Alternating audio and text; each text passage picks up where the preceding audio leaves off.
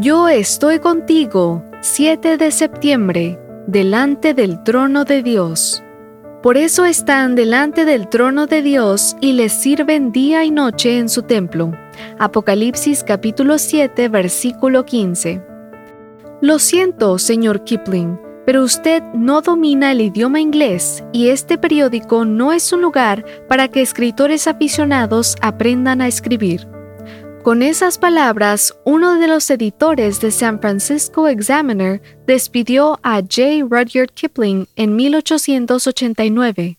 Sin embargo, cinco años después, Kipling publicó el éxito de ventas El libro de la selva y en 1907 se convirtió en el primer británico en recibir el Premio Nobel de Literatura.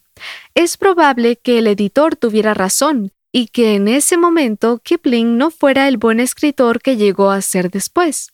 Tal vez el fallo del editor radicó en no haber visualizado el potencial oculto de Kipling y en limitarse a valorarlo por lo que podía ver en ese instante. Me considero incapaz de criticar lo que hizo aquel editor, a mí me rechazaron artículos para su publicación y ahora me toca rechazar escritos de personas que mañana podrían convertirse en excelentes escritores. Y es que el ser humano solo es capaz de ver lo que está delante de sus ojos.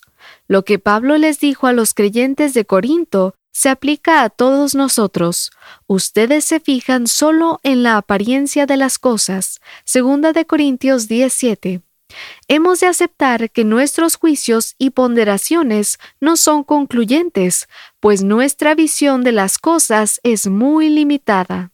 Mi visión limitada de ti no me permite contemplar lo que llegarás a ser, pero con Dios no sucede eso. Él mira más allá, Él conoce perfectamente lo que hay en lo más profundo de nuestro corazón. Sin embargo, su visión no se queda anclada en lo que somos en el presente, sino que se extiende hasta ver lo que Él puede llegar a hacer con nosotros si le entregamos nuestra vida. ¿Qué somos ahora? Pecadores, rebeldes, desobedientes, iracundos. Sin embargo, Él nos ve como los que han salido de la gran tribulación, han lavado sus ropas y las han blanqueado en la sangre del Cordero. Por eso están delante del trono de Dios y los sirven día y noche en su templo. Apocalipsis 7, 14 y 15. Ahora somos pecadores en la tierra, pero Dios nos ha reservado un lugar en su templo. Te invito a verte como tu Padre te ve.